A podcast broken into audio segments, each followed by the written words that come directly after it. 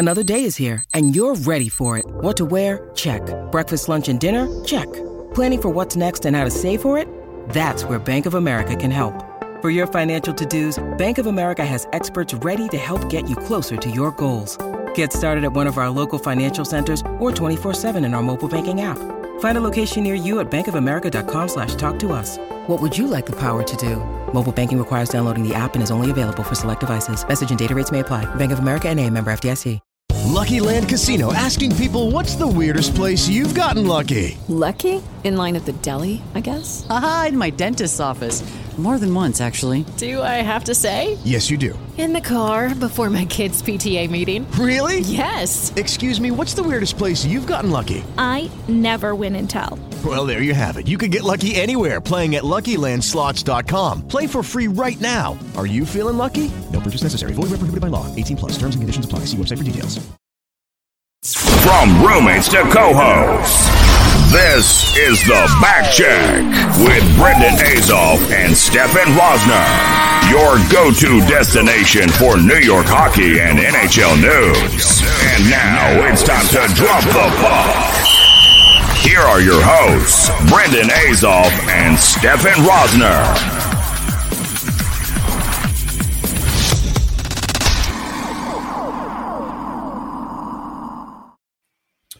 Welcome to episode nine of the Backcheck. What's up, everybody? Brendan Azoff, Stefen Rosner here. We got a great show for you all today. Ryan Mead of Blueshirts Breakaway will be joining us in about 15 minutes. So if you're a Rangers fan, you're going to want to miss. Uh, you're not going to want to miss this. I should say. You're, I'm not going to tell you to miss this because that would be very counterproductive to what we're trying to do on this show. but Stefen, how are you doing today, buddy? I know you got a big announcement to make for the show. Yeah, so the biggest announcement we have is we have partnered up with Amity Harbor Sports, Long Island Hockey Co. We will be doing some fundraisers with them, apparel coming out soon. So, Brendan, you want to show the shirt you got? Yeah, I mean, nice little Long Island Co shirt with the helmet there. I know I'm hiding behind the mic, but that one's fresh. The Long Island Hockey Winnipeg Jets alternate logo. That's yeah. a beauty right there. So I have a, a, very funny backstory on how this all came to be, and I won't bore you too long, but let's just get into it rather quickly. So I play on a you know house league team, and I saw online these these hats that had the Long Long Island logo with a hockey rink in it. I thought they were the coolest thing. And so I reached out to him. I was like, "Hey, would love a hat." Blah blah. No response. No response. No response. Get to my first house league game. Everybody's wearing the hat, and I'm like, "What? What? what is going on?" So I go, "Where do you guys get this?" Turns out the owner's on my team. So I got talking with him.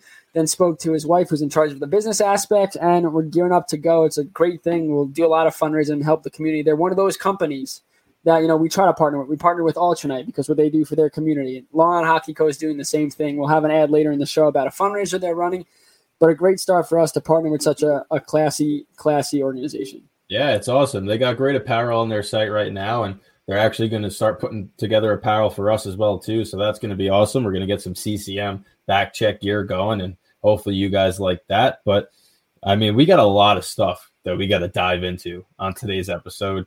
Uh, I know we have Ryan Mead coming on, so we're going to start with the Rangers. And when I say what a fiasco of a week this has been, and the highs and the lows that Rangers fans have felt, whether it was the high of Lafreniere's first goal to the low of another overtime loss to the Penguins, and then all of a sudden the Tony DeAngelo saga, and then boom, they come back with an actual regulation win. Yes, the first East Division game that did not go to overtime in the last seven months, it feels like is the Rangers beating the Penguins three to one. But Stefen, from an outside perspective, what is your take on the whole Tony DeAngelo saga? Listen, you look back in his past, and we, again, you can make mistakes in the past. It's what you do in the present and the future to make up for it. The stuff that we heard about the K'Andre Miller that everybody jumped on, the whole pretty much pretty much coming out that Tony DeAngelo is a racist, is not true. The narrative was pushed. We believed it because source. Once you see the word source, everybody's like, "Ooh, yep. source." He's got a source. Everybody's got a source, and um, it's unfortunate that came out to be. But you judge a guy. You saw the video circulating about his dad interviewing him when he was, I think, it was when he was suspended, and they interviewed the dad. The dad said, "What I I say the same stuff he says all the time. It's not about, you know, it's not the right thing to do, but that's how I grew up." Well, that's just that's just a lame excuse for being not a, not only a bad parent, which I'll call Tony DeAngelo's dad out. You're a bad parent, but the fact that you don't sympathize with Tony, but you go, okay, I get why he did these things because look where he's coming from. We know that racism and all that stuff is not, you're not born with that. It's learned. It's learned based on your surroundings. So it's unfortunate that his dad brought him up that way. But Tony DeAngelo now has to realize, you know, the actions that happened with what he said to Georgiev after the loss. Clearly, that the goal that went in was on both of them. Georgiev wants to stop that, but there was a, you know, they weren't communicating well. And after the game, the fact that DeAngelo had to go and say something to him, which, as a goalie, if you let in a weak goal, the last people you want to hear it from is you know, like a goalie that never, you know, never goes unless you're, you know, just one of those goalies that thinks he's the best player in the world and he can do no wrong and it's someone else's fault. If you're a good goalie and you're a humble goalie and your teammates like you, you know when you let in a softie. No one has to tell you that. Maybe the next day you talk about it. What could we have done differently? But to come off, come right off the rink, down the tunnel, for a teammate to call you out in front of your team, whatever it was, yeah, I'd probably swing on you and put you in a headlock. I mean, that's just probably how it goes. You don't. There's things you don't do. Now we weren't there. We're not hearing it from both sides. We're hearing it from the organization, which whatever was said, is going to keep it to a minimum. There's guaranteed there's a video of it somewhere. We're never going to see that. If the Rangers are smart, they will hide that thing until everyone in the organization's passed on, like we saw with the freaking Kennedy shooting, which we'll never know about anyway. But that stuff's not being released till everyone's not involved. So it's unfortunate what happened, but Tony DeAngelo was warned. I mean, you could get into it a little, Brendan, about the benching, but he was warned. One more thing, you're being waived, and he called the bluff. And unfortunately, it wasn't a bluff, and he's no longer part of the Rangers. It's sad. The question becomes now when he joins a new team, is that new team now not other teams that are not going to go for him because the what now what his name represents, even if he wasn't a racist, which we've seen in the past, he said the N word, which not, should not be said, obviously, and it's very fair to call him a racist for things he said, and you know don't want to get into political, but the teams want to take that chance. We saw in the past, Coyotes, perfect example. Guy bullied, uh, guy bullied um, a black student that was in school with him years ago in seventh grade. News breaks about that. He gets cut from Arizona. They drop him. His college cuts him from playing there and you know going to school there. So actions have consequences. The question becomes: Are teams willing to, even if he's you know he's going to start a fundraiser or a charity? The damage is done, and how can Tony and DeAngelo move forward at this league? Holy long-winded response. You're right there, buddy. Take a breath. I took I took notes from you. You were on the show last night. I paid attention. Yeah, yeah, no. So th- this whole saga started apparently after his benching in game two, and he wasn't happy about that, and he let the coaching staff and the management know that, and they told him if you have a negative uh, influence on this team or something comes up in a negative light, you're going to be waived, and they stuck to that. And trust me, like you said, Georgiev knows, but that was fully on him. The play in the corner, the goal, both fully on him. He's got to stop that puck. He's got to cover that puck when it's next to the net like that. Just a horrendous all around 25 seconds for him. But that's in the past. You can't chirp your goalie. That's your that's your goal. You got to have his back. You just can't do that. And at the end of the day, you know, we were bad pass behind the net. Now, I obviously not watching it as close as you. I'm assuming DeAngelo was on the rink and maybe DeAngelo asked for it the other way and he went the wrong way. Not no, they were standing next to each other and he wanted the handoff so he could clear the puck. And Georgiev shot it past him into traffic. Yeah, I mean, it, and he was right in the trapezoid. Cover the puck. They've been out there for two minutes. There's no defending Georgiev on this. There's none. The I'm only not, time you could defend him is for the post game incident. But I'm, I'm not. He, blaming, he messed up. I'm not blaming DeAngelo for being mad, but be mad with yourself. Don't like. Don't talk about it. Give it a day or two like I said, goalies, especially at the NHL level, a goalie is completely aware. And especially, it's one thing if you give up a weak goal in the second period, you still got time to make it up. The game just, you just lost the game because of your mistake. Clearly, he is well aware of why that. Goalies have long memories. They have short memories when they let goals in, but he knows he's thinking about that. He's still probably thinking about how, damn, I should, I should just let that happen. And if he'll sit because Shesterkin's been playing a lot better, which can get you to your next point. I mean, I want to point out that there is nothing that happened behind the scenes here that has any racist or oh, any yeah. type of remote influence on DeAngelo. It's just legitimately a benching that he didn't like and this incident with Georgiev. So that's all we know. That's probably all we'll ever know. The K'Andre Miller stuff's not real. And he will not be a New York Ranger and for much longer, and he won't be playing another game for the Rangers. But did, did you hear about why? Like why? So the question was, well, why didn't K'Andre Miller take a picture with his first buck? Did you hear the reason why? No. All right, so the Rangers PR team was short staffed because of COVID. They could only have one person travel, and that guy was doing some. He just didn't have. He wasn't able to get down to the rink and do it. There will be a picture of it. That like oh. people made people find like these conspiracy theories. They find this biggest, the, the smallest little thing. Oh my God, he's the only rookie that didn't get a picture taken. They must be racist. Not everything has to do with that. Uh, there obviously there was a gaffe behind the scenes Everything was disproven. But yes, to go into your other point about Shesterkin. Yeah. David Quinn's been flip flopping his goalies. It drives me absolutely insane. I've said this numerous times. Stop flip flopping the goalies. It's enough enough. You have one guy that you have your whole future built around right now. You got rid of Lundqvist because you know Shesterkin's your heir apparent. Let him play. He won his last start, right? Then they wound up going to Georgiev. Georgiev, bad goal in OT. They lose. They go back to Shesterkin, his best start of the season. So now he's 2 0 with a 941 save percentage his last two starts. He's getting the next one. If he wins, there is no need to switch goaltenders right now. If he looks good, ride him a little bit, let him get into a flow. We've seen the level of talent when it comes to Andrei Vasilevskiy, who's a fellow Russian netminder. He likes to play more. The more he plays, the better he gets. And I think the same could be said for Shesterkin. Let the guy play. We saw what he did last year. He's got to be your go-to guy. He has to get the majority of the starts. I completely agree because uh, you know you look at you look at um Varlamov for the Islanders, which we get to in a little bit. He has one lousy game. Started off incredible, one lousy game. You want to get him back out there. You don't want to let it marinate, let it sit in. And once a goalie's on a run on a tear like that, the last thing you want to do is take him out. One, does he deserve to come out? No. But two, you keep putting him out there, you're building more and more confidence. That's when you get the best out of your goaltenders. Switching back and forth doesn't let anyone get into a rhythm. Another thing is, which we'll talk about again with the Islanders, the Rangers are winning with Shesterkin in net. The Islanders are winning with Varlamov in net. So it comes down to your team is playing better with a certain goalie in for whatever reason. At the end of the day, your plan as a, as a franchise is to win hockey games. Yep. You got to put the best players in to give you a chance to win. I know you want to, you know, you have Georgiev, you want to do the whole tandem thing. That's perfectly okay. But when a goalie's playing this well, you taking him out doesn't just affect him; it affects the entire team. And for the Rangers that are in last place with the Islanders, you got to get points. And if Sirkin's going to give you the best chance, you got to ride him. Yep, I completely agree. And we're going to talk more about Kaapo Kakko, who's back from the COVID list with Ryan Mead, who we all know is a massive Kaapo Kakko fan. But Chris Kreider, two straight games of the goal. He's now got four on the season. It looks like he has taken the organization and and put him on his back, so to speak. We all talk about the lack of a captain right? That the Rangers don't have one, but it looks like he is the leader on and off the ice right now for this team. The way he's playing so far hasn't been a great start, but he's picked it up of late, and off the ice he's saying the right things. So Kreider looks like he's stepping into that big, uh, big personality and presence. Panarin five goals, seven assists, just an absolute stud on the ice. And Libor Hajek will be in next game because Brendan Smith is injured. Right now, we are going to go to a quick break, 30 seconds. When we come back, we will have Ryan Mead joining us.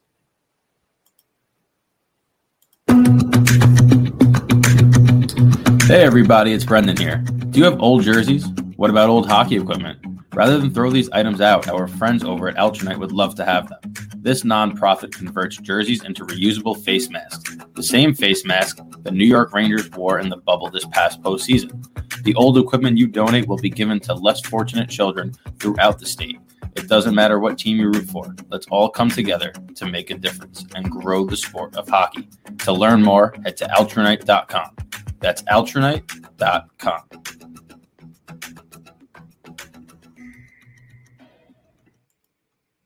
All right, everybody, welcome back to the back check. Joining us now is Ryan Mead. Ryan Mead, the host What's of? Blueshirts Breakaway. How are you doing? Love What's going on, buddy?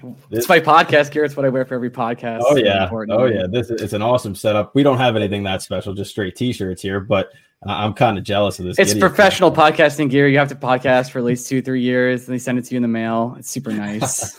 It's really, Listen, uh, we we got about two years left then before we can get this shipment. you, you'll get there, bud. You'll get there. It's we, important. We will. That that's our goal. But thank you again for joining us. We really appreciate it. Big NHL insider is right. So we're gonna kick things off. I, I love that you put that there. so the Rangers are three, four, and two to start this season. What's been your biggest positives and negatives? You know, your takeaways from this early portion of the season so far.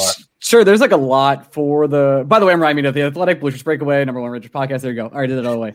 Uh, biggest biggest takeaways for the Rangers start away, right off the bat is every single game has been a one goal game until Artemi Panarin kind of broke that up uh, with an FU goal at the end of the game. Uh, it was one second left. Other than that, the Rangers have been in every single game except for the two Islander games. The the second Islander game, obviously, they blew them out. wasn't really a game, uh, five nothing, and obviously opening night was also not exactly the best game of all time. Maybe the most disappointing all night uh, opening night for the Rangers of all time.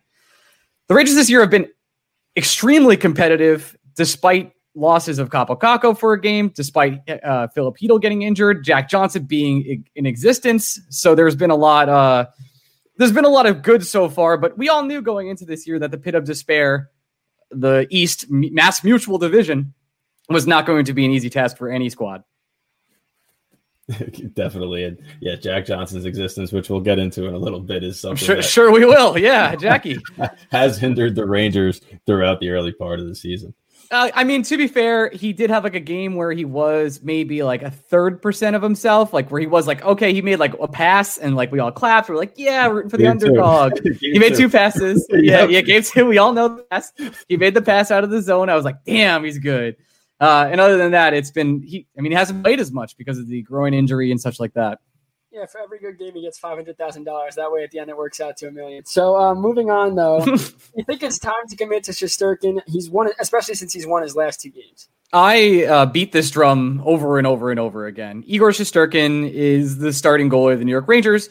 I, I don't really understand what goes on with Georgiev a lot of the time. I like Georgiev. I've had the pleasure of meeting Georgiev. He is a really, really nice kid, really well put together, as competitive as they get. But if you ask anybody in the Ranger organization, you take them aside and you say, hey, who's the starter of the New York Rangers in goal in five years from now? I would be absolutely flabbergasted if anybody told you it was Georgiev. No one, no one's to look you in the face and be like, "Oh, it's actually Georgiev is to be the goalie in 2025, 2026." Like that's not happening. It's Igor Shesterkin. The guy has had a tremendous career. I think up until like a night, uh, two nights ago, he's had like 18 career losses since 2016.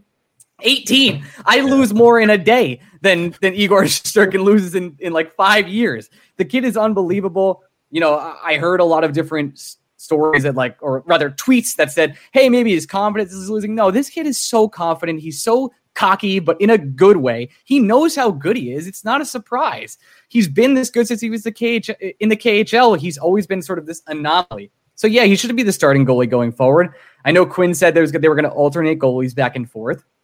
That seemingly has not happened. That could have changed because of the Tony DeAngelo saga, where Georgiev allegedly, or allegedly at this point, decked Tony DeAngelo. And then he's been through a lot. As Quinn said today, like, hey, he's going to take a seat and Igor starting. I, I think Igor should continue to start until there's like a tremendously bad loss. And even then, I would like him to just, uh, like, hey, I know you let up five goals, but we're sending you right back out there because you're our goalie for the next decade. And I don't know what else we're doing.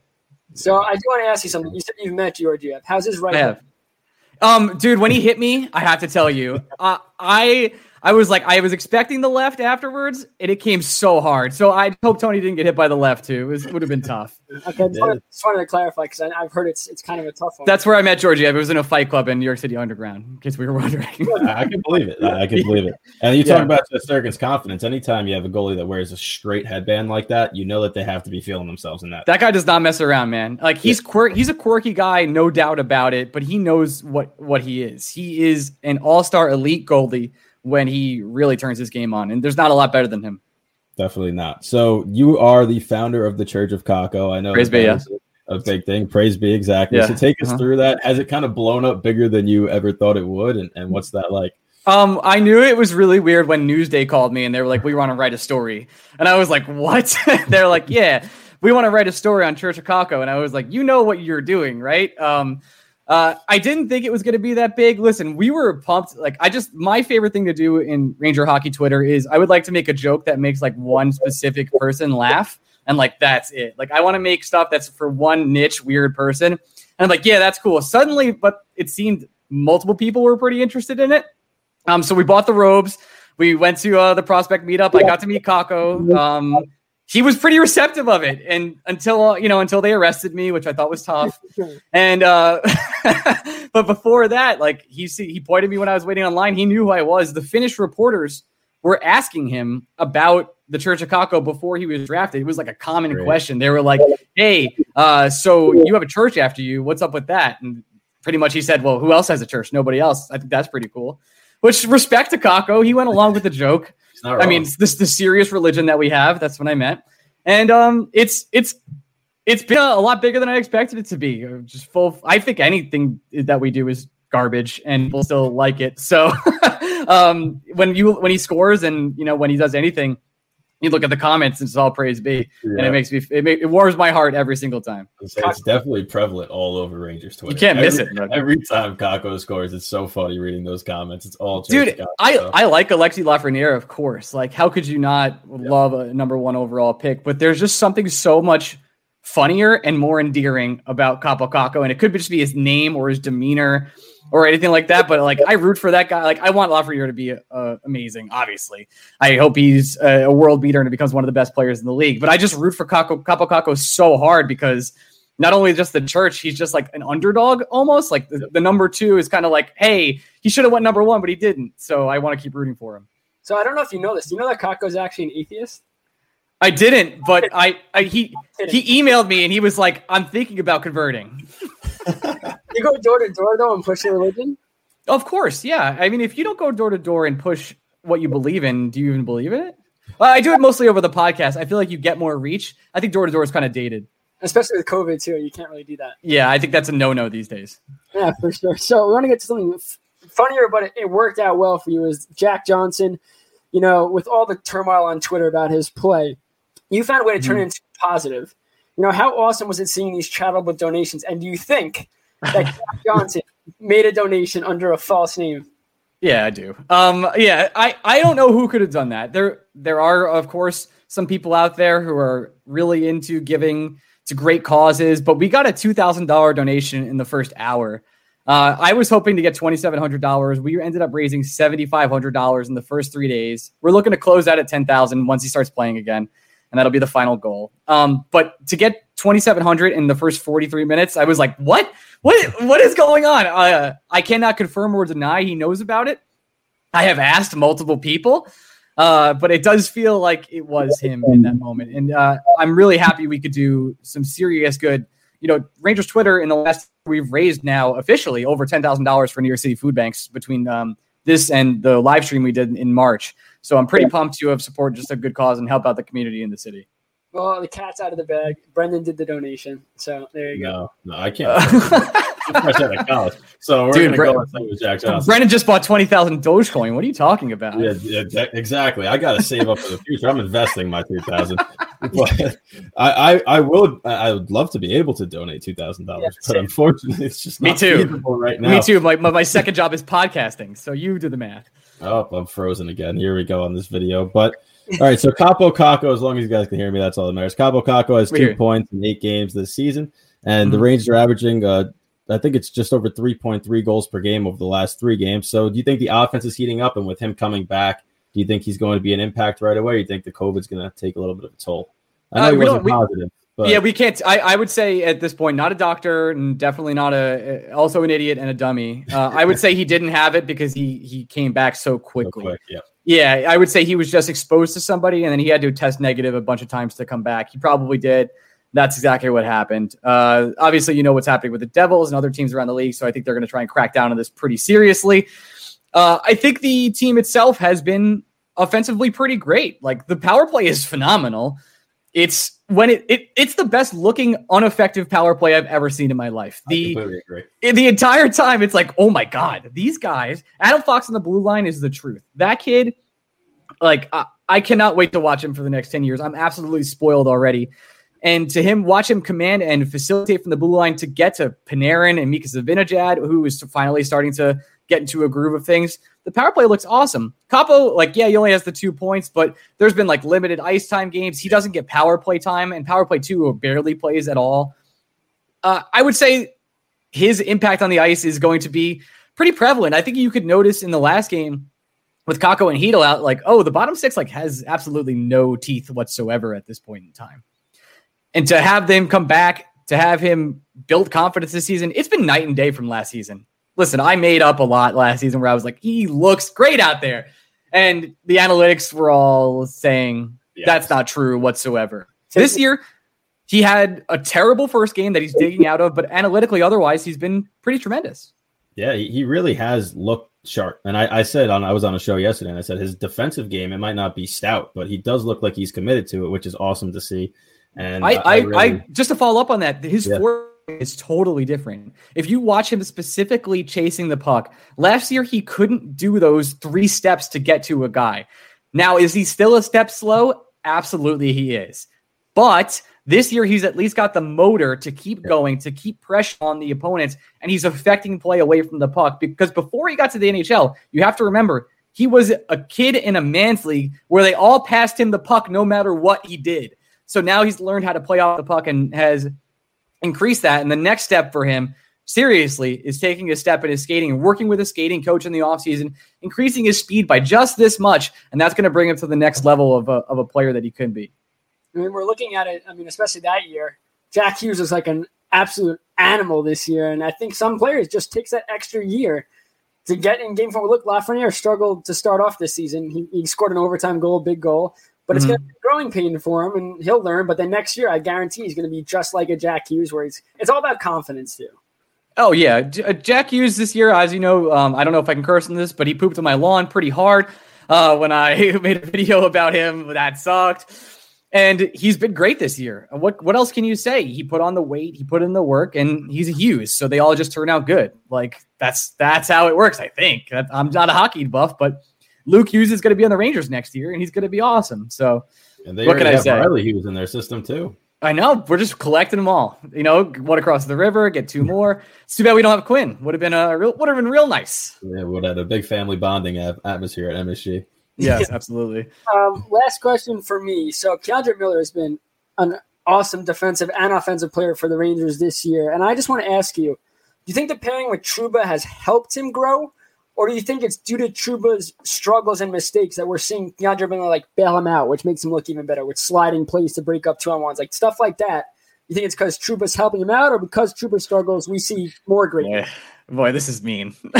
um, I, I know I'm gonna be mean. I'm gonna be mean. Um, Jacob Trouba has been not the eighth most highest paid player in the NHL since he signed with the New York Rangers.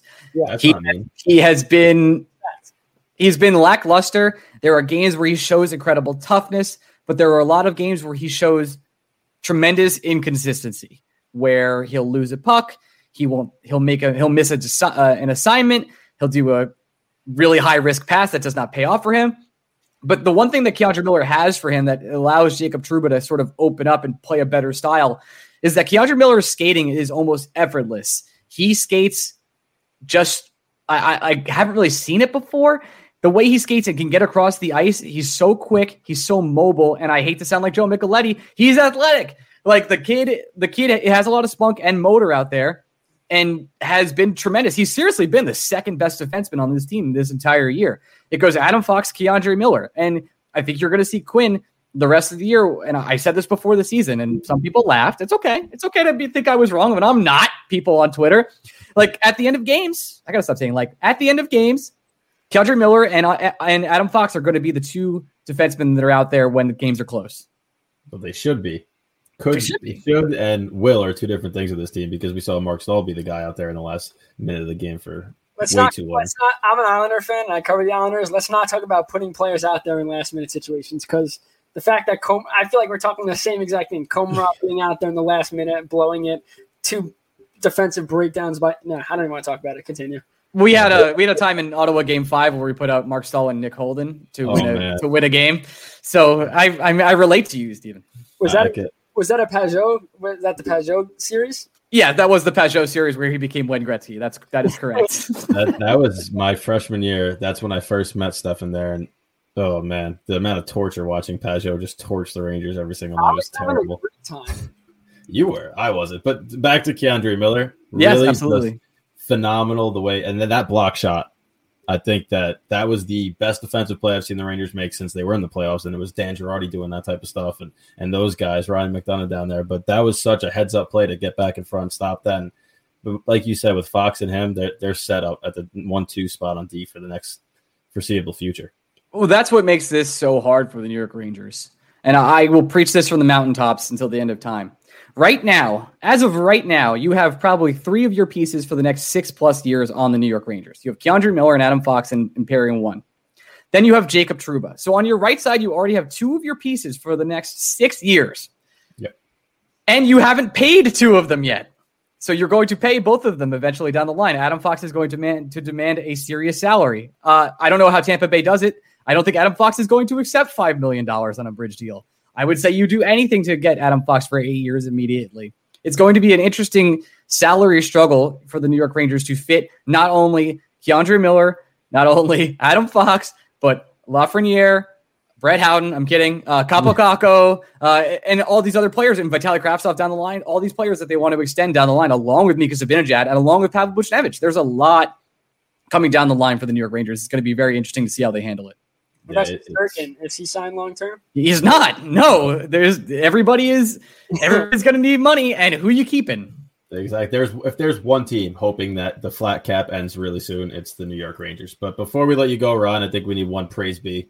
Praise be. I, I, have I have extra time if you'd like me to stay, but otherwise I can leave. Uh, if you want to stay and talk some more Rangers, uh, let's hear it. What, what, do you got going? What's going I, on your show tonight? What? Oh, uh, unfortunately, we're we're going to wait till tomorrow because okay. that's why I have extra time. Uh, I, I, will explain to you how our show works. Hi, Greg. Do you want to start now? Yes, and then we start. So we don't actually plan anything, um, even if it seems like we we plan things. The Rangers it, in this in this weird time. Uh, I hope obviously the COVID thing gets better. The game is canceled on Saturday. I don't I don't know if you either have heard anything, but I have no idea how the rescheduling of games is going to work. Like, no, will you do a it, all of a sudden is going to be a back to back with the Devils? Are we extending the season? You know, NBC, even though they're getting rid of their NBC network, wants to get ready for the Olympics. There's so many interesting questions with the Rangers and especially their schedule. Luckily, they play for now teams that aren't affected by this in the next week and a half. But in in the Islanders next Monday and then in the Bruins, but this whole schedule is going to be turned upside down. So I have no idea how they're going to handle it. I, you know, I think they're doing a TSN thing during intermission. They were asking all their insiders, "Do you what's the percentage that you think the season gets full 56 games in?" And mm-hmm. majority of them said there's no way. And I completely agree. I think we're seeing it so early in the year with these issues. And if the league doesn't change the way they do things, because clearly they they really messed up. They really messed up with this devil thing here. But they're not the only teams. We've seen I think 10 or 11 games already postponed. Wild just got six more added to the list about 30 minutes ago. You're right. Yep. I think what's going to happen is they're not going to finish. They're going to have to do what they did last year with winning percentage after the minimum minimum amount of games played. Because again, you have the Olympics coming on. How much longer can you can't really extend the season that long? So there's a chance for another big bubble, and the Rangers can go go back to the postseason. Here we oh, go. See, I, I, was thinking totally different. I was thinking another first pick. Let's go. I mean, next year, next year's draft is, isn't loaded like it was this year. So no, you no, could you could you could pick in the top ten and, you could still get the same quality player. That, that's what I'm saying. I'm done with these first and second overall picks. Let's let's get one playoff win.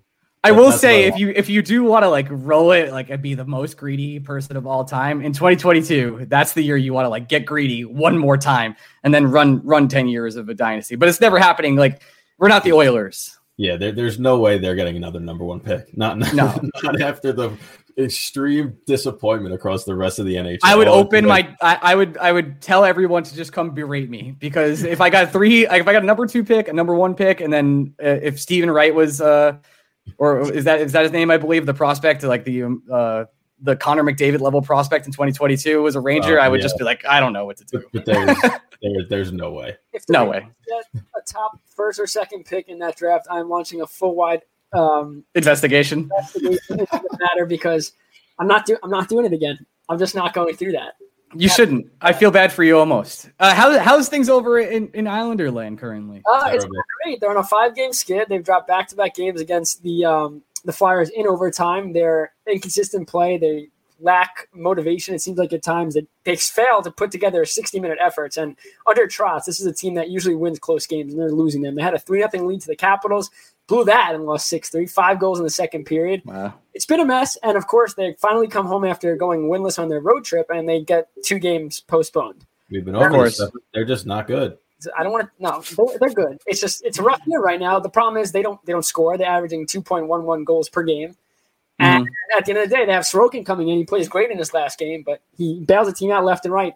Can't get a win. He's winning. yeah. I was going to ask. So Sorokin has he been as advertised? I'm I'm frankly scared of him as a Ranger fan. Oh, you should be because he's going to be. I, I, think he will be once he gets comfortable as good as Shesterkin, and we're going to have the sickest goalie battles of all time in this Rangers and Islanders rivalry. And I look at it as first game was rough, bunch of weak goals, but again, he didn't get. No, it was wasn't fair, dude. He was. He, no, yes, he had ten minutes to get ready. Yeah, exactly. As, as a goalie myself, you know, you want to know when you're starting, but again, you have a job to do You go in there. So I think the first couple, that first game was nerve, nerve, and also he didn't get any goal support.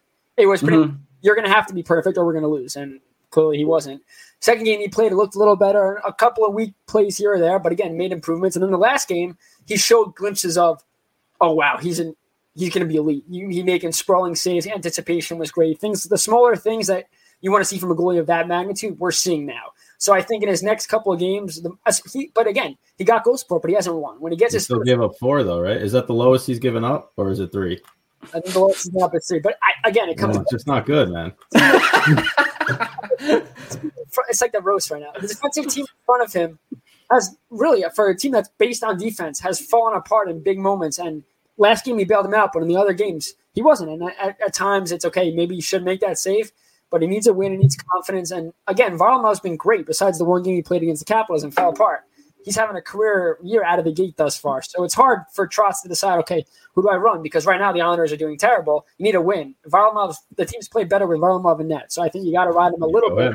But you're going to have to go to Sorokin here or there, and you got to get him into these games because, like you said, it's it's the same thing with Georgiev and, and Shesterkin. Were you super upset that they only bridged Barzal and um, somehow absolutely nobody offer sheeted him, which Well, makes I no think sense? offer sheets I'm upset about that. offer sheets, I mean, I don't think they would happen just with the amount that you have to give up. But I, I wasn't happy. I'm happy they got a deal because if it had went any longer and he's not there, clearly you're seeing if he if Mhm. he's on his game, the Islanders win, and when he's not and he's not a part of the offense, they've lost and they've lost bad. So the fact that he was back and playing, I'm more happy with. At the same time, you know how good he's going to be, and especially if they add a sniper, whenever if they ever do that for the over the next whatever four or five years, that he'll only be getting better, and you know he's going to get better. So the fact that you didn't get him on a longer term deal, you're going to have to pay him. Now, if you locked him up early, you locked him to a six seven year deal, it's like okay, doesn't matter how good he is, you're paying him this rate, but it is what it is. As if he's playing for the team this year and he's doing well, that's all that matters at the end of the day. But yes, it is concerning given the Islanders have cap issues as well. It was it was not only that for me. It was hey, you're probably gonna have to pay this guy 11 million next time Oh. you get him, uh, and if he develops any more than he already has, he's already a tremendous player. Then you're also going to give him a chance to like go out and test the market eventually. Like, are we really going to go ahead and do that? We've joked about it. He played for the Seattle Thunderbirds, got them their first championship ever. I mean, you're setting you up for him to just become the face of the new franchise and run. Cracking that. He's I- cracking that. And I would love to crap on the Islanders. I would. They're going to get a new arena, but I, I generally like the players on on the team, and it would be. I mean, the jokes would never end if you went to Seattle. Just so you know, like they would never stop. I'm writing them right now. if you look at if you look at Tavares and everything that happened with him, you're I'm not saying it's the same situation because Tavares is just a better scorer. I don't, I don't know about better all, all around player, but he's just an elite scorer. and He's on a team now that has a ton of talent. But when he was on the Islanders, it was when he goes, team goes. When he fails, team fails, and you're Mhm. seeing that again. Yep. And not that it's a habit you want to get into, but Tavares had the opportunity to carry a team because he could shoot and score. Did a lot of different things. Barzal, yes, he's shooting more this year. He's scoring goals. He's a pass first guy, and the problem is the players on his line aren't finishing. But when they are finishing, they're they're winning games. The problem is one line is not going to win you hot games. You look at what's happening with the Oilers, and maybe that's a case. But they have, look, you have two superstars in that line, or if you Right. Right side on the same line, no, they have talent. The Islanders' only superstar is Barzal. Everybody else is players on other teams. Like Lee is probably a second or third line player on another team. Um, Eberle's And how much does he make? it was a seven year, $49 million deal when they signed him after he scored 40 goals in a season. Which, Listen, it, it, your situation could always be worse because you could be the Oilers, where you have two of the best players in the game, maybe the two best players in the game right now, and you probably still won't make the playoffs. So that I think is worse than what the Islanders are going through. The Bro, problem if is, um, if I was the Oilers right now and I was an Oiler, if I was an Oiler fan, I would. If if the if the New York Rangers, for example, had Connor McDavid and Draisaitl, and we were losing the way we were losing, I would never shut up, bro. I would. the apocalypse in New York. it could be, How, it could be you could be a Sabres fan too, where you just know for a fact they're never going to do anything like that. future Ranger great Jack Eichel. I really hate to see it. Exactly. It's gonna be Exactly. tough. straight up, straight up for Jacob Trouba's contract. That's the Yeah. rumor. I mean, Oh no way. Taylor Hall doesn't look like. I mean, I watched a couple of Sabre games when they played the Devils, and he's Taylor Hall, but at the same time, he doesn't look like the same Taylor Hall we've seen in, in years past. And quite frankly, when they signed him, and all the Sabre fans were, "Oh my God, we're gonna we're gonna do great things. It's gonna be great." One player is not. You're great. Now you have Hall and Eichel on one line. No, but in all fairness to them, Linus Ullmark does look very good. he does. yeah, that's the really Allmark channel. Yeah, he's unbelievable right now. Yeah. somehow Hutton is getting games, and number two, can he hold this up? the Sabres organization as a whole plays the first 15, 20 games, and it's like, okay, this is going to be the year they make the playoffs. And then they just go, psych, and they just fall off a cliff every He's year. a big, he's a big Swedish goalie. He'll hold it up. Yeah, He'll do. that, that's what's so funny about hockey, man. It really doesn't matter. Like only goalies can really carry you. That's it. But You can have you can have these star players like uh, Sidney Crosby, right? Like somehow, even though he's so goddamn talented, and they had Malkin, so those are your one two, just like your Connor Draisaitl situation. They had like Flower and other like Matt Murray like turned into a god. Like I don't know how that happened, but he did. Look at him now. He's terrible now. Um, but he, in that situation, he was. Well, I guess when those guys are playing in front of you, you just play with a different kind of confidence. I mean, look at Carey Price though. How many years did he? It's like a Lundqvist ass thing in Montreal. It doesn't matter how you're like you said, a goalie can carry you, and of course. But even when your goalie's Right. carrying you like that, you, you still look how hard it is to win in this league. And this It- year, It's not gets- the NBA. exactly Nope. this year the Canadiens, which we'll get to later in the show, is the fact that they're off to a great start. Price is great, but they're scoring and they're giving him support. He never got support. It was always Pri- Price has to allow one or two goals against, or they're not going to win. So Yep, that's exactly it. It's uh, The Canadiens right now to win the cup. They got to be plus crazy. money. it's crazy. Plus they're big. they're very good. I mean, I didn't agree with a lot of their moves they did this offseason. Uh, but hey, listen, it's it's paying dividends, so I can't I can't speak over here. How many games do they play against Vancouver? Because I feel like they've already played 15, and Tyler Toffoli already has 25 goals against Vancouver. It makes no sense to me how many times they played them. Toffoli's making, Toffoli's making, I think, four point two five million dollars. That's insane, dude. uh, NHL salaries are a joke. It's so funny when you. so it's so funny when you look at other sports and you're like, he's making seven million in the NHL. Like, oh my god, that's so much. And then you look at like the ninth guy on an NBA team or like our relief pitcher in MLB. You're like, no, seven million is steal. Unbelievable. It's like, ah, what are we doing? Gerrit Cole just got more than the whole entire than four teams in the NHL. Like, Yep. Yeah, he's- he's got a 300 million dollar contract as a pitcher. The salary cap in the NHL is 80. If Yep. only the NHL could grow the sport and uh, I don't know, just do Uh, things to uh, like I don't know, Brendan. We talk about it all the time with with music, just incorporating. I mean, they, the whole thing with you know the Black Lives Matter and making it more of an effort to get into areas like that and grow the sport because you know if pe- the NHL's It's hard though because of the expense. That that's that's what really keeps hockey out of all markets is the expense of playing it. Yeah, because you can go play soccer like right now. You can go All play need is a basketball ball. right Yeah. now. We Yeah. can we can we can't really play baseball, but there's so many baseball fields. They're Yep. everywhere, especially on the East Coast. You can't avoid them. Hockey rinks, there's like one. and you have to pay for it. Like, I can I can go to the park right now with my buddies and shoot hoops, but I can't go to a rink without tossing you know forty for just a free ice. so, right? so you have to like uh, do it in a different way, and you can't be on NHL and NBC. Sorry, Yep. like you have to be out. Like I think every single game should be on Twitch. Like if if I, if Okay. If I'm the NHL, I want to make a Twitch deal. Hey, I want a game on Twitch every single night. Well, why? I want to get young fans.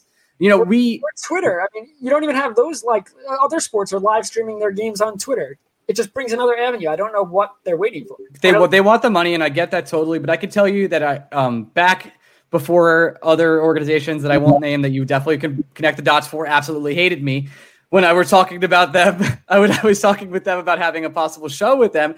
They were like, "Hey, the hockey show skews way older than the NBA show. The NBA show skews like 18 or like 16 to 32, 33, 35." And the hockey show is like 45 to like 65 or, you know, I was like, well, you know, like people are going to continue to get old, right? Like this is going to happen. Time doesn't stop for anybody. Can we? Maybe it's time to reach out to younger fans, and that's what I guess we try and do is cater to like a younger audience. Even though we've been doing this for five years now, and we're 31, and we were 26, 25 when we started. Like, I, I just think there's a lot of ways to cater to a younger generation of hockey fans who who want to be part of it and just get blacked out uh, from watching don't have access to it. There's no media personalities in the NBA. You can find out what every NBA star is having for dinner, and like, and Woj will report on it. There, but it does not happen in the NHL. And the drama, like, I don't watch the NBA as much, but I I know everything. I know everything about the NBA. I listen to the Low Post. I used to be a Simmons fanboy until I turned on him super hard.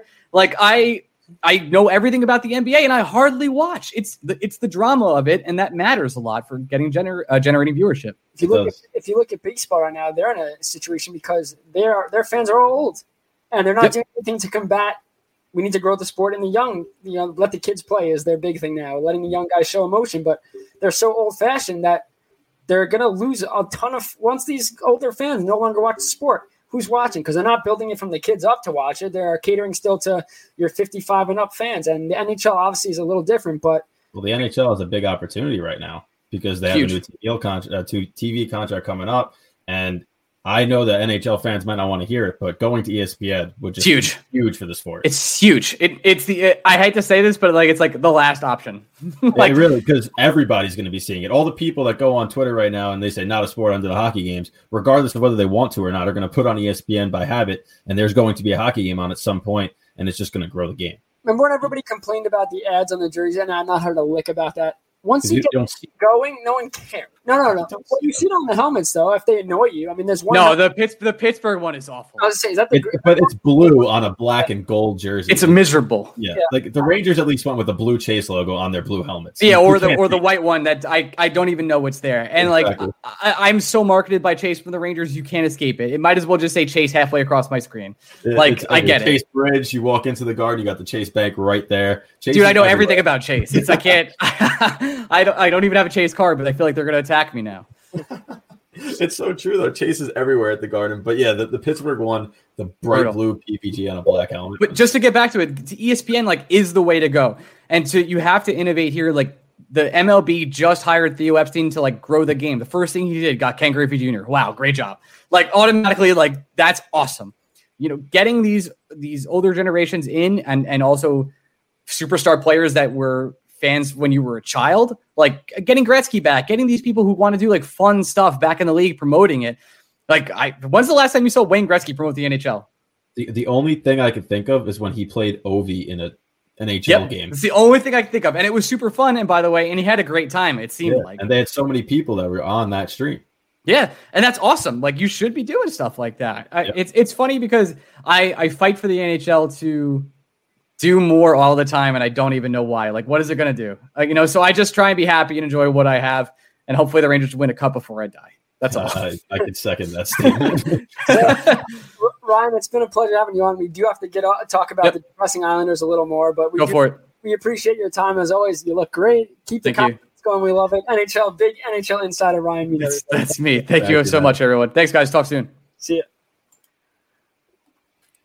I love everything about what he stands for. I mean, what is what do you say? Praise be? Is that what it is? praise, praise be, Church of Kakko. Hey, that's what it is, man. Praise be. It's all over Rangers Twitter. I'm, it, it, it's just it's hysterical the, the whole get up and everything. But hey, like you said, we got to talk about the Islanders, and I want to start this conversation. Actually, Yeah. I want to have a little role reversal, Okay. and I want to pat myself on the back right. because in the beginning of the season, when you know a lot of Islanders fans, and you agree with me, I'll give you credit, and you said Varlamov should be the starter and that uh, Sorokin's workload shouldn't be too exponential. I said he's going to need time. They're not immune to it. Every single one of them. Vasilevskiy didn't come over just become Vasilevskiy. You know, Shesterkin hasn't looked completely otherworldly. The last two games, he's looked a lot better. But even him, he needed that time in the AHL. So Sorokin hasn't had that luxury.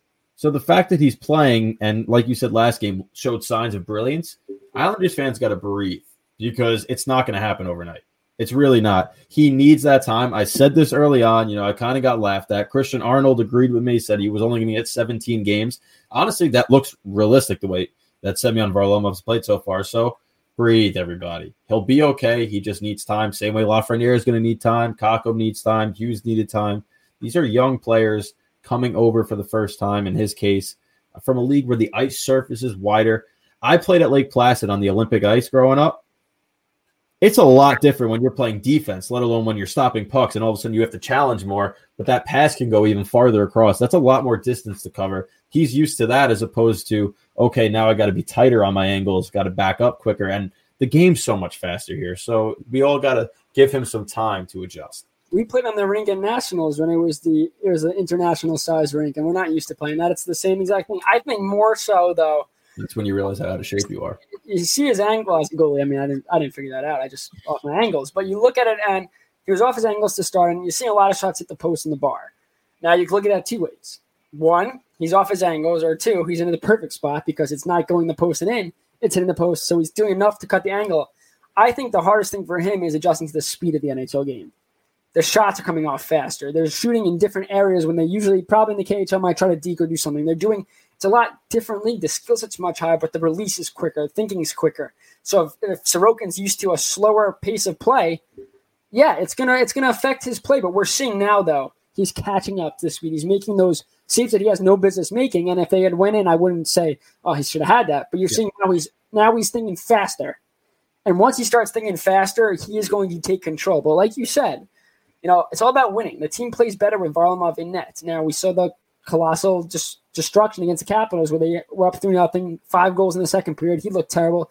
Defense wasn't good either, but he wants to stop those shots. I think a rebound. It's just a matter of time though before you know Sorokin's going to be the number one. It's going to happen. Does it happen next? This does it happen this year? No. Does it happen next year? Yeah, you probably start seeing him get more and more. Varlamov knows the deal too, and he knows why he was signed. He knows he's there to be a mentor. So Islander fans should relax.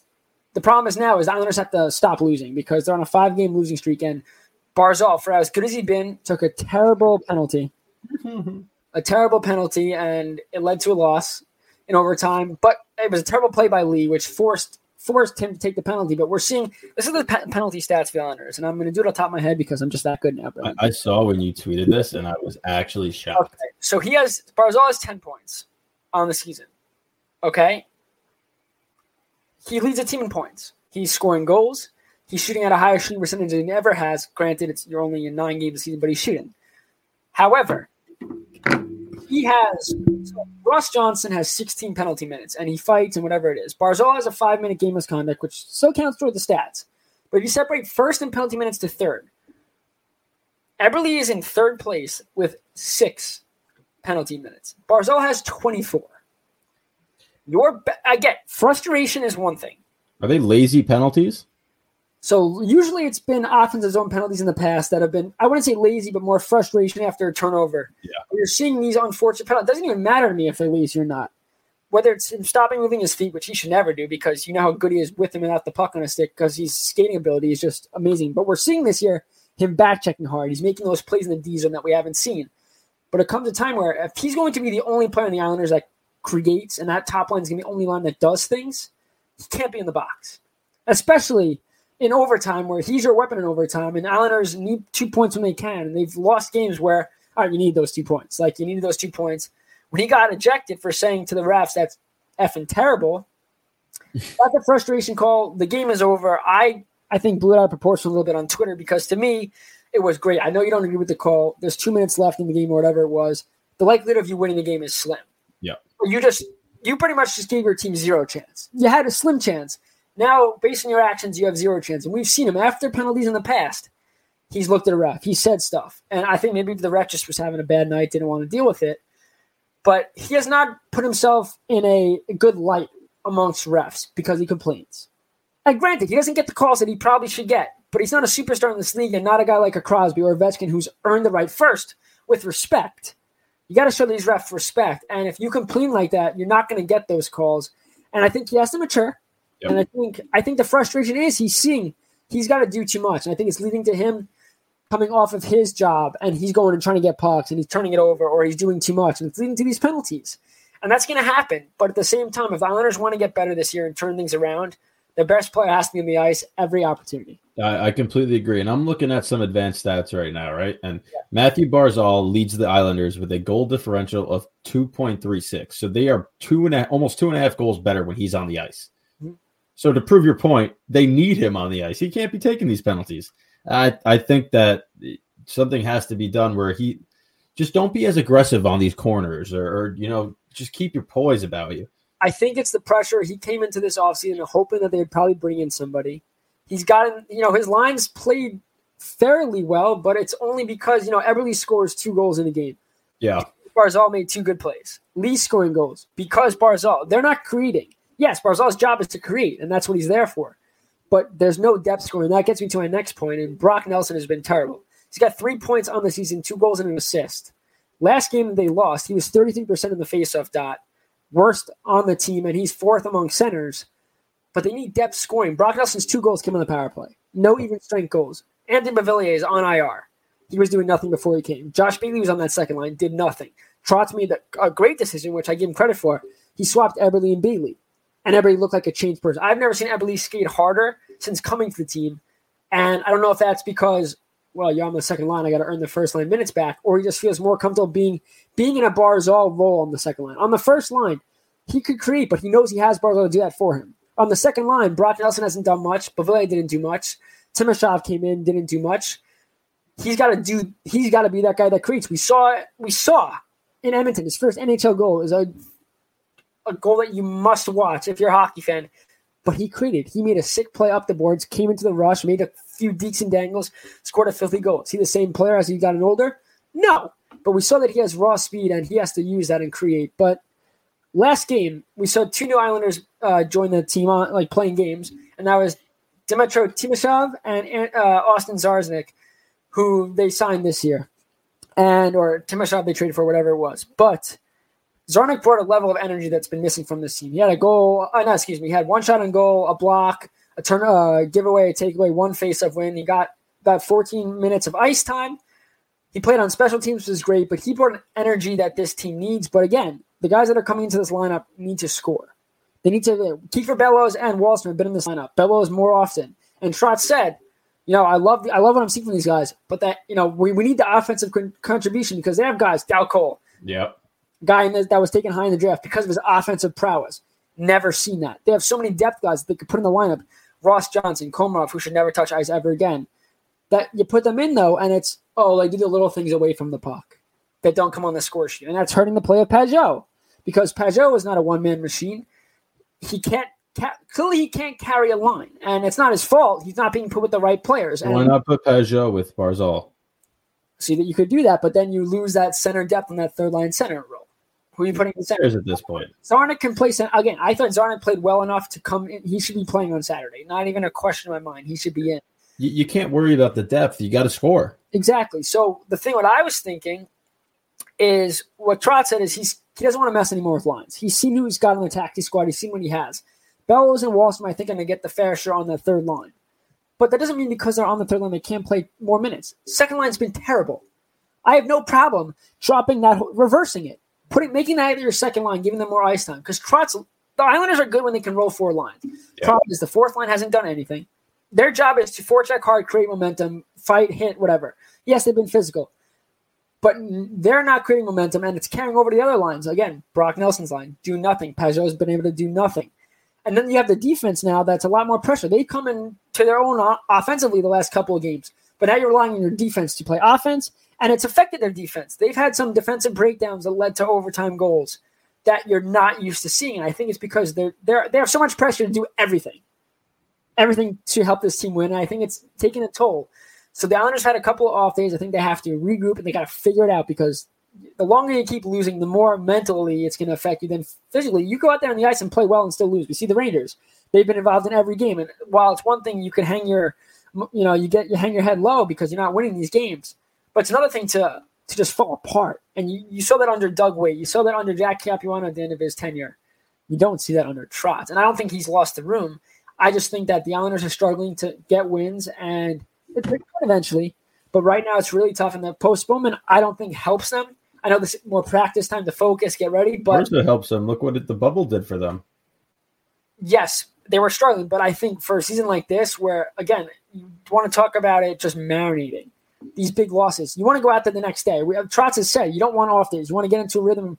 The, the longer they wait, the more they're thinking about, wow, we haven't won in five games. We, we haven't won in a road trip. We lost back to back games in overtime. We got shelled by the Capitals. There, there have been good losses. There's good losses. I mean, no loss is good, but there are losses where you go up against a really hot goalie that you just can't beat. It's like, right, well, we did everything we could. We just couldn't score. To losses where you're failing yourselves, or not, not even that, failing to play mentally 60 minutes, where you're playing, you know, Trotz has preached. I think we need a playoff mentality this year. Look what we did in the playoffs. When we put our mind to that play and we get four lines rolling and we have great goaltending, they were unreal. And yes, they took advantage of good teams playing bad. And we can go over that all we want. It's a fact. Panthers were an offensive juggernaut of a team compared to the Islanders going into the postseason. Their defense was good. They didn't score. The Capitals, the Capitals, who had three players score the whole series, and Hopi was terrible. So it comes down to they got to take advantage of these miscues. And the problem is the Devils didn't have, um, you know, didn't have Blackwood in, but they, they did their job. They played well. Then you look at the Flyers, though. Konecny gets benched. That's one of their top players who was playing well, struggling over the last. They don't take advantage of that. They play the Capitals two games, where the Capitals have their top four best players not in the game. Can't win. So it's just the end of the day, the Islanders have to take advantage of these things. You look at the Penguins. The Penguins are decimated with injuries right now. Yep. Islanders have to go in there and take advantage. It's not well, you know, you don't want to. It's not a good thing these things are happening. Of course not. But hockey in every sport's a game of adjustments, and if you can't counteract, you can't go out there and beat bad, te- good teams when they're on their off days. How do you expect to beat them when they're on their have their teams back? What's the you know where's the confidence going in to play the Capitals again? You lost two games without four of their best players. One of them being Alex Ovechkin, who's a point per game player against the Islanders. Where's the confidence going into a game like that where you could beat them with their full strength team? There isn't. So the Islanders have to start winning now. It starts with Pittsburgh. Take advantage of a banged up team. You have to because at the end of the day, you got to win or you're you're not going to make the playoffs, and it's going to be a step back for an organization that's been making strides to become not a joke anymore. They were so good last year and never got credit in the playoffs. Every broadcast was, "What is this team doing wrong?" rather than "What are the Islanders doing well?" And then this year, come out and play like this. You know, you're just reiterating, and maybe honors weren't good when you know for a fact they are a good hockey team. They're just struggling right now. Yes, they are. They are. How? What do you mean how? They're a good hockey team. They just haven't won. They've lost. They've been. What, what makes a good hockey? Are the Rangers a good hockey team? I would say the Rangers are. They're just. str- But look at the Rangers though. They could easily, very well have been But they're not. So they're not a good team. this year. The Islanders are not a good hockey team. The This Rangers weren't a good team last year either. Rangers are different. Rangers. The They- Islanders were not in the playoffs when the season ended. Would they have made it? Maybe. Yeah, we you don't know. You don't know. Yeah. And they had a they got a, a good break and they took advantage of it. But I told you that I didn't think they were as strong as everyone thought they were. No, and I don't think they were. And I think that. And I think all they're doing right now is playing Barzal to a different team. And I'm not even talking about Seattle. Who knows where he'll go? But you don't think he's getting frustrated right now that he's the only one producing? Yes, he's got 24 penalty minutes. And that penalty minute starts to lead to either a trade request or, all right, I, I can't come back here. I want to go to a team that's going to support me. Not support him player wise, but put support around him. That that's what they're doing right now is they're putting too much pressure on their star player. Trotz's defensive system's great.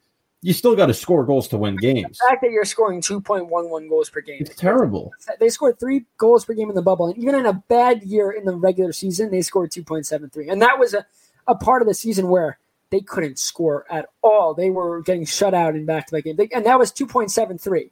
Now, it helped that they went on that win streak and point streak because they were scoring during that. But at the same time, they have to put it can't be Barzal the only one contributing on offense. Guys have not played well. I think that they should have The been. Islanders are tied with the Ducks. They have 19 goals for all season. It's bad. They're not. They're a bad hockey team right now. But if you look back, are they as good as they were last year? No. But over the last couple of years, they've slowly creeped their way into being a respectable team. Again, are they a Stanley Cup contender to win this year, or even last year? Could they have won? I don't think they were beating as much as I wanted them to beat Tampa. No one was beating Tampa. I don't think it didn't matter who came out of the West. I think Tampa was just that good. They need a score, and even if they had signed a guy like Hoffman or signed a guy like Duclair, doesn't mean that that would have worked. You know, we saw with Tavares, they tried to put piece after piece alongside him, and it never really clicked, and he's gone. Mhm. If it had clicked and Tavares and Islanders are winning and they were contenders, does he He's still? leaving. No, he's he's probably staying. It just came to a point where he had an opportunity to go somewhere else and win. The thing with the Islanders is they can't make losing a habit because they've shown in the past to Barzal, hey, we've gotten better and better. We're coming into a new home that will 100% attract free agents if they could afford it. But if you start becoming a team that, let's say they don't make the playoffs this year, and then next year they play, let's say, do an under 500 record, then yeah. But why is Barzal going to waste? Why is any player on the Islanders going? Why is Sorokin going to want to stay? Right. So I think it comes to a time that Trotz has to find lines that work, and he's got to get the Islanders just playing. I don't think it's on Trotz anymore. I think the GM has to make moves. Oh, I think you trade. I, well, I think the fourth line is done. I think this is, you know, you want it to work this year. You sign Matt Martin. I'm still not going to knock that deal just because I, again, earned it. But Clutterbuck is nothing. He's hurt.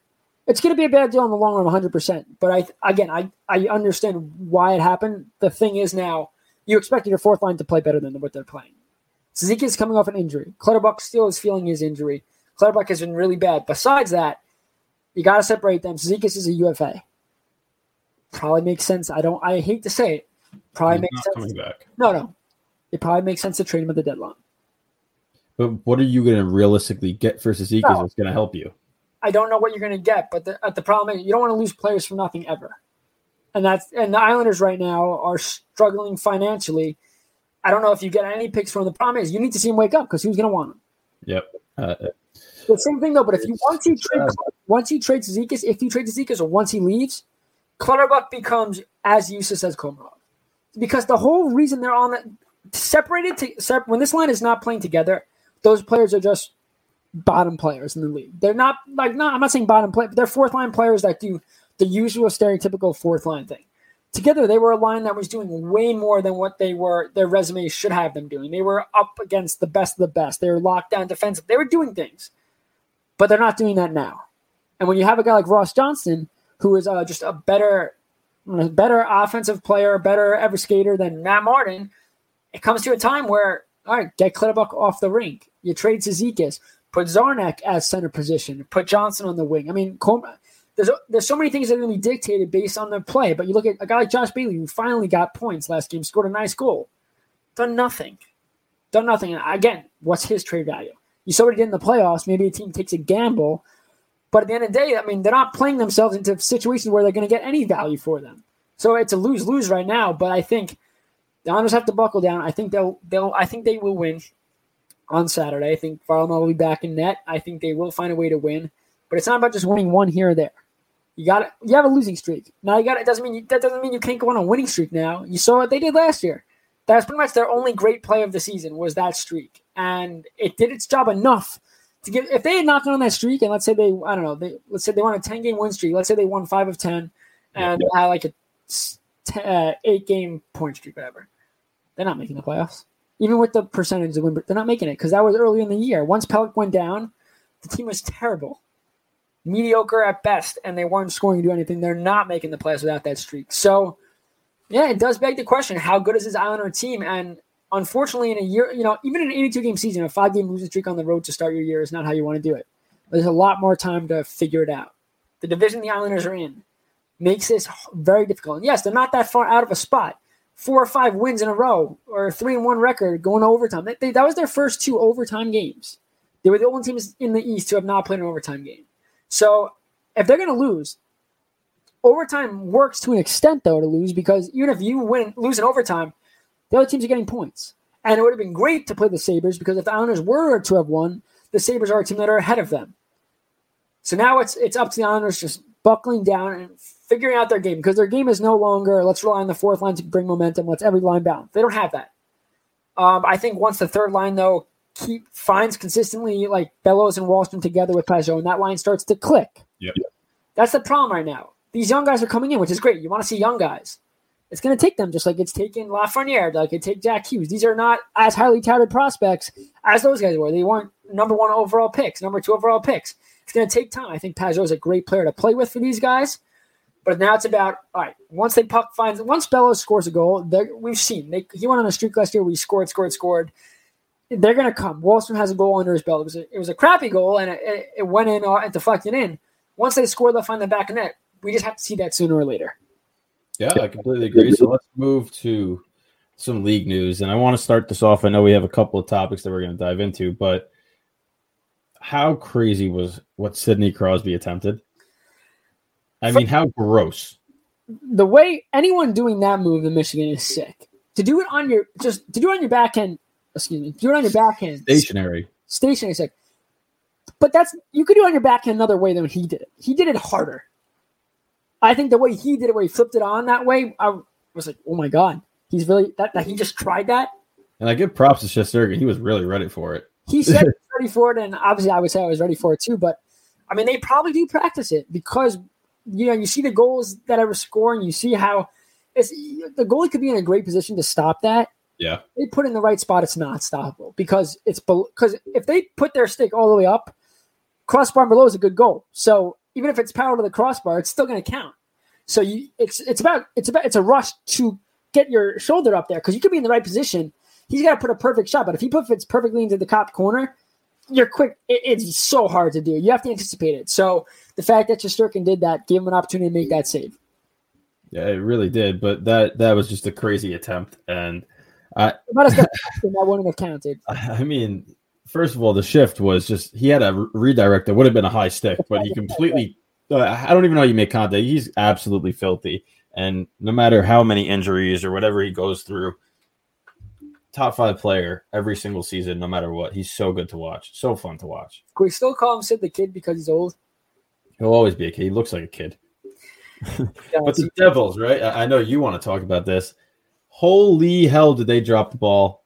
Uh, COVID is just running rampant through that locker room. It's just patting the next person on the back, and they're all testing positive or being put on the list. And someone said the only player left on this roster now is Mackenzie Blackwood. So it's like normal. Oh, we just came off the COVID list. He missed It- it's crazy, man. I, I mean, it's it's not them only, right? The Wild now have one. We saw Carolina. We saw San. Dallas, San Jose. It's just it's everywhere. It's gonna Um, be. If the sad truth is gonna be every team, but if I'm the Buffalo Sabres, not even the fan base, they could be pissed all they want, whatever. If I am the players on the Sabres and something happens, whether it's in the hospital for COVID or God forbid a death, oh my God, the legal battle that they're going to have with the league and the Devils. Again, we're seeing one side. Mhm. We're not we're not seeing everything, but I would. They're furious that the game was played against. So let's give it background, obviously. So the Devils played the Sabres Saturday. Um, they had a few guys on the COVID list already. So clearly there was a COVID scare. Um, so probably the game shouldn't have been played anyway, but they were. Then Palmieri, who played 18 minutes in that Saturday game, tests positive or goes on the COVID list for Sunday's game. The Sabres, to my knowledge, with what I read and everything, reached out to the NHL and the Devils to get more information about what was happening. They declined to send them information. Now, if I'm the Sabres, and I, again, how much of this is true or all the info, if I'm the Sabres and I found out what had happened Saturday night and I saw those players on the list, I would have said, We're not coming to the rink until you tell us what's happening. We have to, because it's one thing, they're not in a bubble. You're bringing home to kids, to families. I've seen so many videos on social media of kids that now have COVID that are in the hospital that aren't doing too well. Yep. These guys have families. It was a major risk the Devils took. Now they're going to pay for it because of their all their COVID guys, and that's a health risk.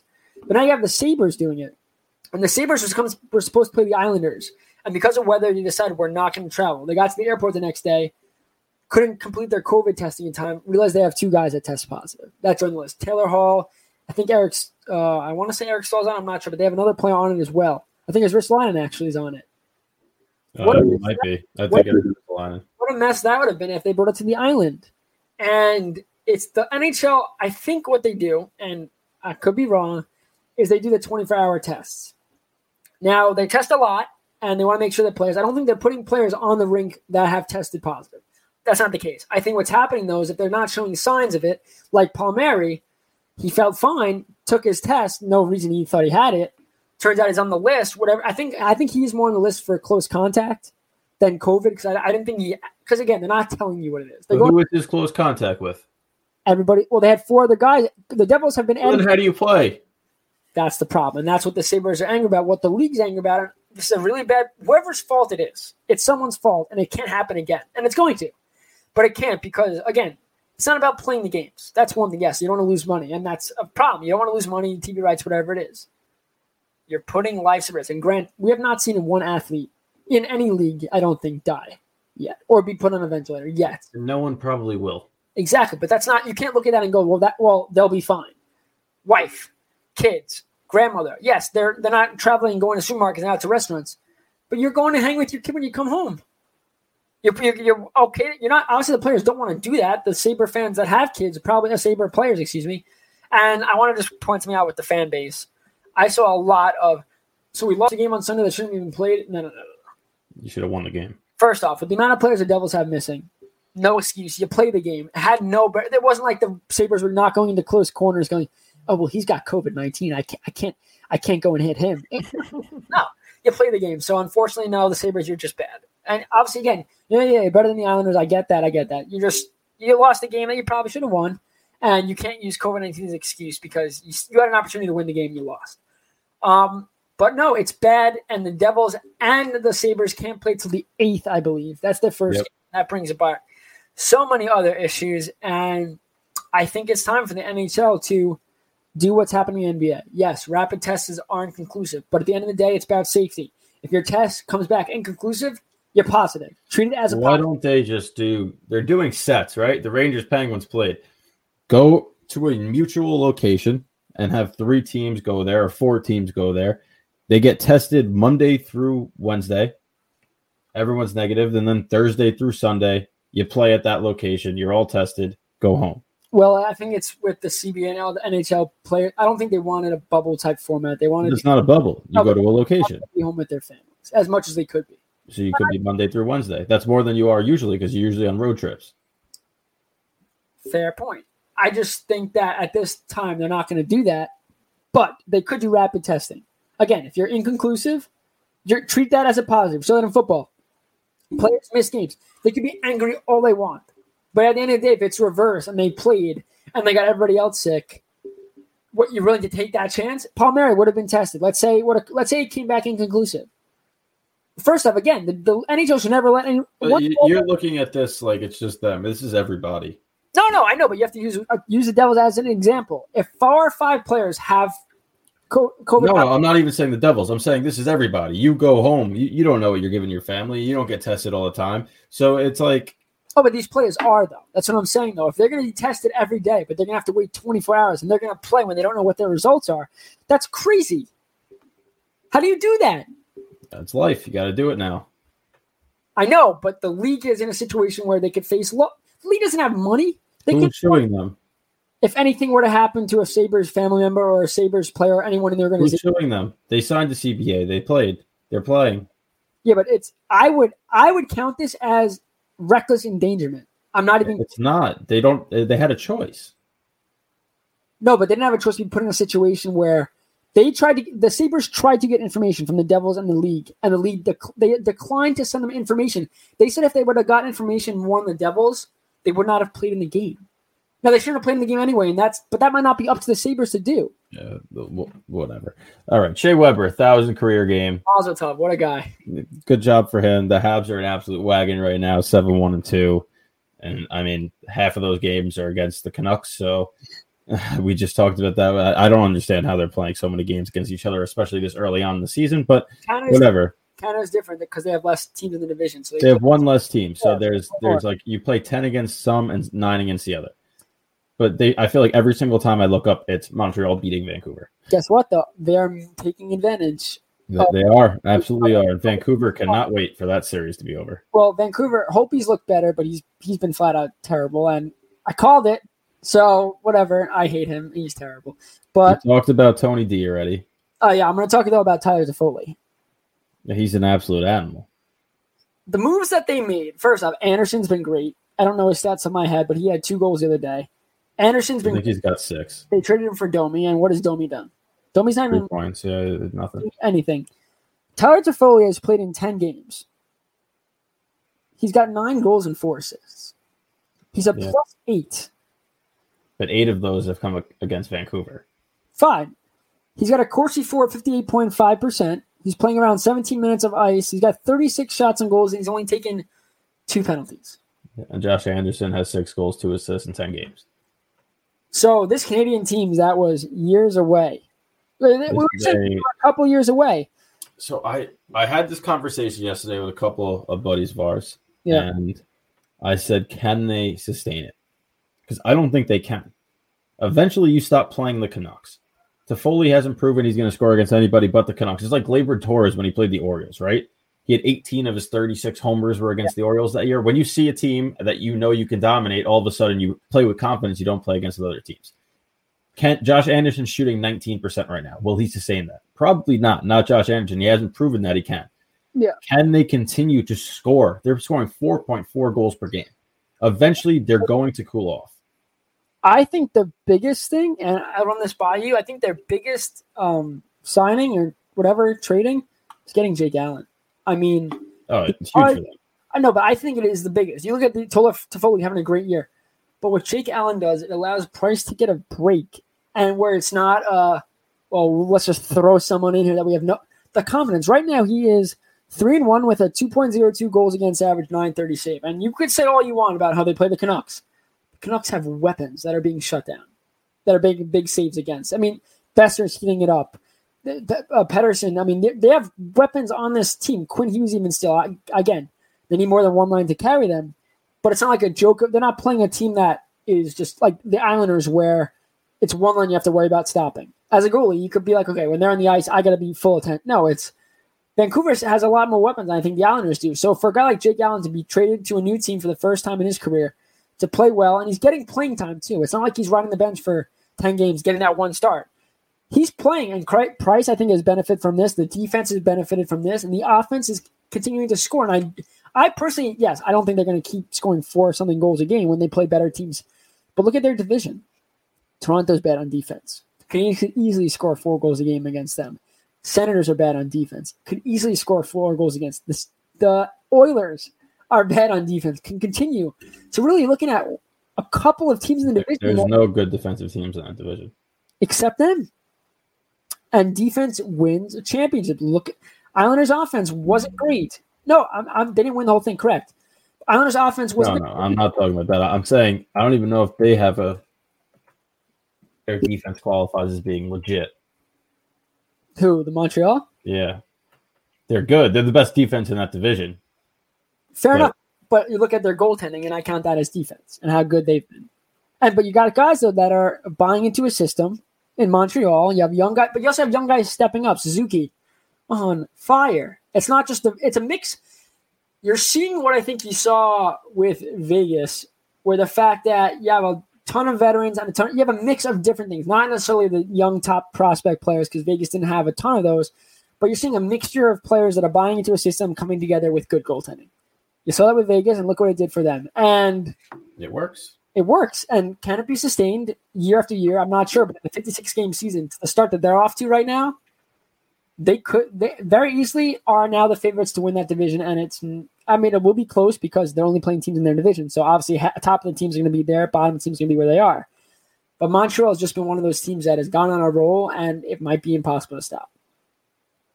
The the uh, National Women's Hockey League is suspended right now because of positive COVID tests. I know that one team went home. The next thing you know, two more teams are opting out, and they only have six, so it's hard to compete like that. And hopefully they renew, but it doesn't look like that's uh, a hope at this point. It looks like they might just have to cancel the whole thing.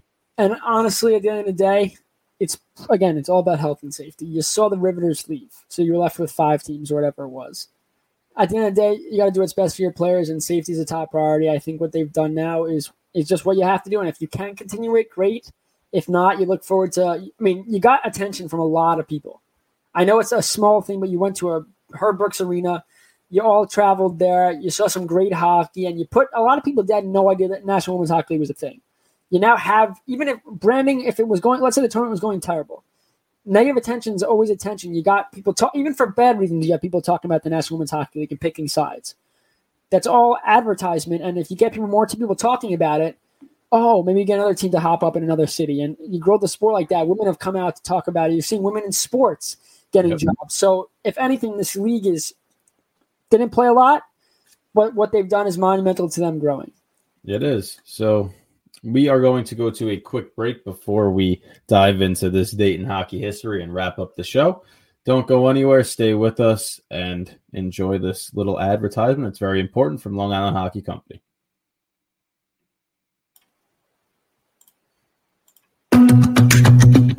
Hey guys, Stefen here. Each night on Long Island, 180,000 residents will go hungry, 39% of which are kids who have no ability to control their situation. Our friends over at Long Island Hockey Co. are trying to help as many families as possible. Each hat sold on their website will provide 50 meals for food insecure Long Islanders. Head to longislandhockeyco.com and let's help the people in our community. Great little ad there. Hockey, uh, hockey coach doing a great thing, guys. Like we said, partnership's going to be great. We'll have a power, but you know they're they're an organization that helps out their community. We're all about partnering with with organizations like that. That's why we partnered with Alternate. So we'll be posting on social media about their fundraisers and what you guys can do to help help feed America. I mean, I like I worked for Island Harvest, a company on Long Island, before their grant was discontinued, but the amount of people that you don't even realize that don't have food every day is immense. I drive around just where I live and I go, I stop there, stop there. I mean, I was making about 40 to 50 stops a day, and it's it's not even in communities where you would think uh, poor, low income areas. They're big houses and stuff, and then you have that one family that you know you can't judge people. You know, they might have a really nice car, but you don't know their situation, and even with COVID 19 as well, people can't get out. So do what you guys can to help, but we'll promote it as well on social media. Brendan, we are back with our streaks. And All hockey, uh, you know, we took a week off from having crazy streaks, so I'll kick it off.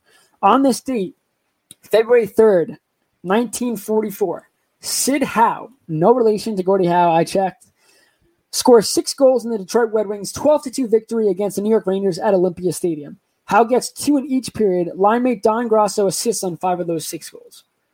It's a big time performance from a Howe. And again, no relation. I checked. I checked everywhere to make sure. No relation at all. 1968 on February 3rd, the Montreal Canadiens defeat the Los Angeles Kings 5 1 at the Forum for their 12th consecutive victory. Still a team record. Jean Béliveau, who was on our part of our show last week with the his history, leads the Canadiens by scoring one goal and assisting on two others. So nothing. I don't think anything is new with the Montreal Canadiens, you know, winning back in that day. Uh, the Montreal Canadiens have always been good. They they were on our thing as the first team to get to what was it? Was it a thousand wins? I mean, they- they've won the most Stanley Cups in, in NHL history. Next, 1977, Richie Hansen becomes the first. This is a cool one, guys. So pay attention if you're not. I mean, if you're on here, you're paying attention, obviously. But Richie Hansen becomes the first Long Island resident to score a goal for the New York Islanders. Hansen was born in the Bronx, but grew up in Northport on Long Island. So before you guys will freak out, yes, I know the Bronx is in Long Island, but he grew up on Long Island in Northport. The goal comes midway through the third period in the Islanders' 6 3 win against the New York Rangers at Nassau Coliseum. Kind of cool. I don't know if he grew up an That's Islanders cool. fan. I don't know if he grew up an Islanders fan, but at the end of the day, who cares? You're playing for the Islanders. You grew up on the Island. We don't see that at all. There is not one. I don't think there is not one New Yorker on the Islanders roster right now. That I mean, All it's not often you see that. All the players that are from the United States that are on the Islanders roster, I believe, if it's not all of them, it's most of them are from Minnesota. Brock Nelson, Anders Lee come to mind, Minnesota natives. Yep, definitely. This next one is actually crazy. In 1999, the Washington Capitals set the NHL records by scoring eight goals in a nine minute 34 second span during the second period and nine goals in 11 minutes and 32 seconds, including one minute and 18 of the third period, in a 10 1 win against the visiting Tampa Bay Lightning. That's an absolute rout. Peter Bondra scores two goals in 35 seconds and three and four minutes and 47 seconds during this outburst. Yikes. Is that cooler? Yikes. Is that cooler than the Ovech trick? Well, they used to run on the Geico commercials. I think it was the uh, him scoring eight goals in a game. Never happened. Obviously, they just did it for the commercial joke. That that is cooler because that's a team thing, and that's so quick. I mean, what was the over? goals in nine minutes. The over was hit. The over was probably hit in like four minutes. Imagine you're a Lightning fan. Just what do you do for those nine minutes? It's just rapid fire. You do Like oh, you do this. You take your TV remote. I know this is a phone, and you go click.